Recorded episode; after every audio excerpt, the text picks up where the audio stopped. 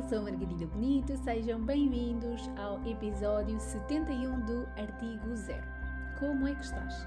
Eu sei, eu continuo a fazer esta pergunta que parece inútil, porque a verdade é que ninguém em tempo real me consegue responder, mas não importa, eu pergunto na mesma porque a verdade é que não podes responder já, já, já, já, mas podes deixar um comentário no Spotify fazer as tuas perguntas, dar-me o teu feedback lá no Instagram, enfim, os canais de comunicação entre mim e ti são vários.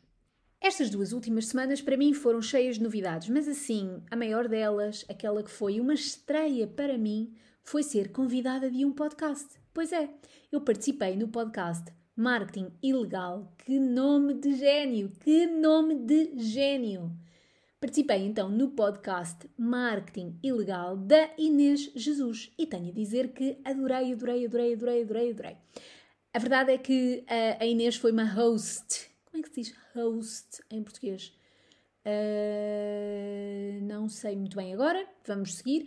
A Inês guiou-me numa conversa onde uh, eu contei um bocadinho da minha história, do meu percurso profissional, Uh, e de tudo aquilo que para mim foi fácil, foi difícil, uh, dos meus desejos, das minhas ambições, daquilo que não correu nada bem, enfim.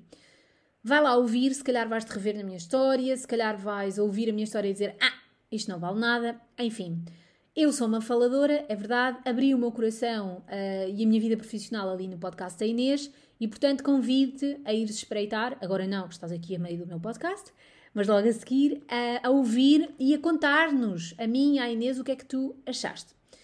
Agora, em vez de entrar num tópico assim um bocadinho mais formal, como eu faço sempre, não é? Há sempre uma introdução e depois eu entro no tópico da semana.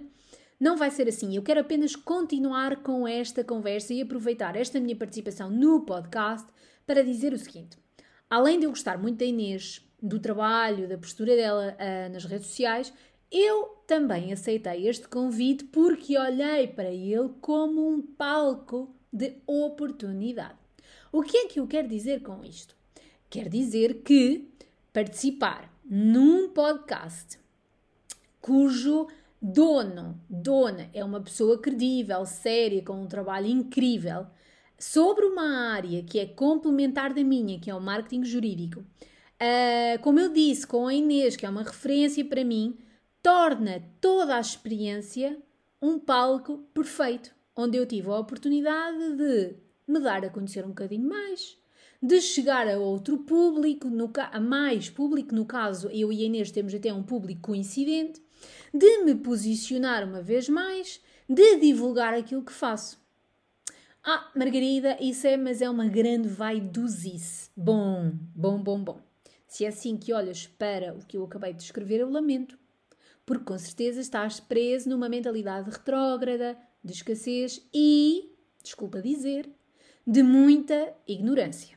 Vai isso seria eu dizer que sou a melhor, seria eu publicamente não parar de me gabar, seria eu ser uma presunçosa, uma pedante, uma arrogante, coisa que, venha quem vier, eu nunca fui e não sou.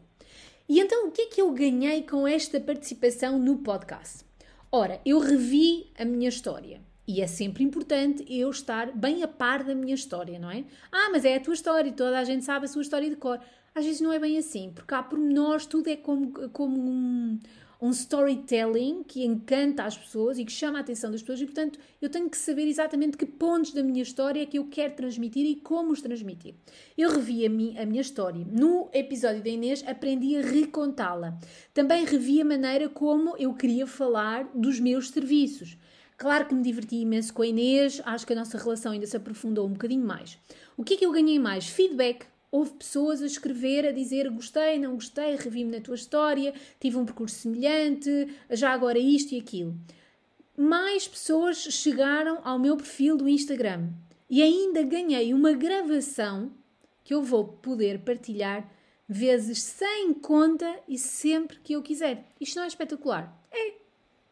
Agora, Lembras-te quando eu aqui falo, aqui ou no Instagram, eu falo de networking e digo que fazer networking é essencial para arranjar clientes?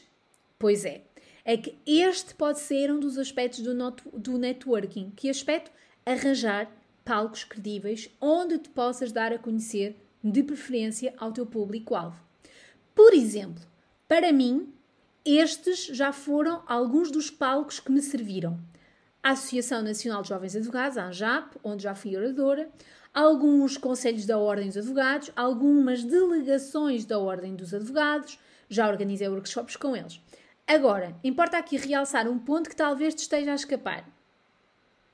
Eu não fui convidada para nenhum destes palcos. Ainda, ainda, ainda. Esta é a verdade. Eu é que criei estas oportunidades. Eu. Mas Margarida, como assim? Como assim? É verdade. Não penses que uh, foram as delegações a convidar-me. Não foram. Neste ponto da minha carreira, a maioria delas, se não a totalidade, nem sequer sabia da minha existência. E porquê que eu estou aqui a dizer isto? Margarida, que grande tiro no pé, parece, mas não é. Primeiro, porque uh, é verdade. Segundo, porque eu não sou o Steve Jobs. E como não sou o Steve Jobs, tenho que criar eu mesma as minhas oportunidades. O que é que eu quero dizer? Que eu ainda não sou o Steve Jobs. Porque quando nós alcançamos um determinado patamar, estou aqui a usar o Steve Jobs só como, como de referência de alguém que alcançou muito na vida, mas quando nós alcançamos um determinado patamar, aí sim podemos uh, ditar tendências, fazer e acontecer. Não é o caso. Não é o meu caso ainda. Portanto, como eu não sou, como ainda não alcancei este patamar, tenho eu mesma que criar as minhas oportunidades. Se calhar vou ter que criar oportunidades a minha vida toda, mas quanto mais caminho nesta minha profissão, mais oportunidades também me vão surgindo. É pelo menos nisso que eu acredito. Talvez daqui a uns tempos os convites comecem a surgir. Só que até lá eu não posso e não vou e não quero ficar sentada à espera. Porquê? Porque nenhum negócio resiste à passividade do esperar que dê certo. E o teu escritório não é exceção. Agora repara, o que é que para ti já é um palco atualmente? O teu site, se Zoom, a tua página de LinkedIn, a tua página de Instagram, de Facebook, tudo isso já são palcos. Agora, falando de ti, que és advogado, falando de ti, desempenhas uma profissão que é socialmente reconhecida e cheia de prestígio. Digam o que disserem, uma pessoa diz que é advogado e falou, está falado. Tens conhecimento jurídico que nunca mais acaba e que é acessível a todos, é certo, na era digital, mas que só por uns é corretamente interpretado e aplicado, ou seja, por quem? Pelos advogados. Portanto, estás numa posição espetacular para expor os teus conhecimentos e seres por eles reconhecido. Escolheste ser um técnico do direito altamente qualificado. Agora, olha à tua avó, olha à tua volta. O direito está presente em todas as conversas, está presente em todas as reuniões de famílias, em todos os parlapiers de café, em todas as empresas, em todos os contextos. O direito está presente em todo lado. Todo lado. Então, por que não explorar e criar oportunidades para levares informação fidedigna, mas também te dares a conhecer? Parece bem? Vamos então analisar aqui os requisitos de um palco credível. Eu estou aqui a falar de palco e espero que entendas que não é literalmente um palco, não é? Ok? Ok? Ok, ótimo. Então, vamos ver os requisitos de um palco que te pode servir, que é credível. Antes do que quer que seja, importa investigar a credibilidade da plataforma, do lugar, da entidade, de quem está a organizar, porque não queres entrar num esquema e queres assegurar-te de que é tudo muito bem organizado. Outro critério, relevância temática. Importa que te certifiques de que o palco está alinhado com a tua, com a tua área de atuação. Porque já que te vais a expor, já que vais ter em ti os holofotes, já que vais um, abrir a janela da visibilidade, a bota vai ter que bater com a perdigota. Quer dizer, não posso estar a falar de, uh, sei lá, direito da família a um grupo de médicos que na realidade estão interessados na, em direito biotécnico ou o que seja, não é? Quer dizer, isto não, é, sei se faz sentido. Mas entenderam, não é? A bota tem que bater com a perdigota. Outro requisito, o público-alvo, que era aquilo que eu dizia, será o adequado? É para essas pessoas que tu queres falar? É à frente deles que tu queres estar? E sabes o que é que te ajuda a ter assim um público-alvo perfeito? Fazeres parcerias com entidades que também trabalhem com o teu público-alvo. No meu caso, olha a Inês. A Inês trabalha também com o meu público-alvo. Ela trabalha na área do marketing jurídico, eu trabalho na área do coaching jurídico. O nosso público é o mesmo, advogados. Ok? Ok. Terceiro requisito, visibilidade e alcance. Convenhamos, também importa. Quer dizer, não vou fazer as coisas só por fazer. Não vais querer falar para uma pessoa. Mas também aviso que se estás no princípio pode ser que seja o caso e não há qualquer problema com isso. Porque são oportunidades em que, convenhamos, sempre aproveitas para treinar o teu posicionamento, a tua apresentação, a apresentação do teu conteúdo, não é? Prefiro fazer merda quando ainda não estou muito rodada para meia dúzia de pessoas do que fazer merda para umas 50 pessoas. Outro requisito, possibilidade de networking, e estes são espetaculares, estes são os melhores palcos. É aquele combo formação beberote, não é beberote? Ai meu Deus, estou toda hoje. Aquele combo formação beberete, ou seja, primeiro falas e depois há comes e bebes e muita conversa boa e produtiva. E agora, para terminar, e sim, para reforçar uma coisa que já sabes, mas quase que aposto não fazes, os benefícios. Porquê é que tu queres arranjar estes palcos? Ora, queres arranjar estes palcos para ganhar mais visibilidade, para conseguires atrair mais clientes, para te posicionares dentro da tua área de atuação, para que não te associem a tudo e mais alguma coisa, para que te comecem a ver como expert na área A, B, C ou D, para ganhares cada vez mais traqueios na exposição do teu conhecimento, porque uma coisa é eu saber para mim, outra coisa é eu conseguir explicar. E eu lembro-me que nos meus tempos de estudante, de uma maneira inconsciente, não era premeditada, eu fazia sempre isto à mesa, ou seja, ia almoçar ou jantar com os meus pais, não é?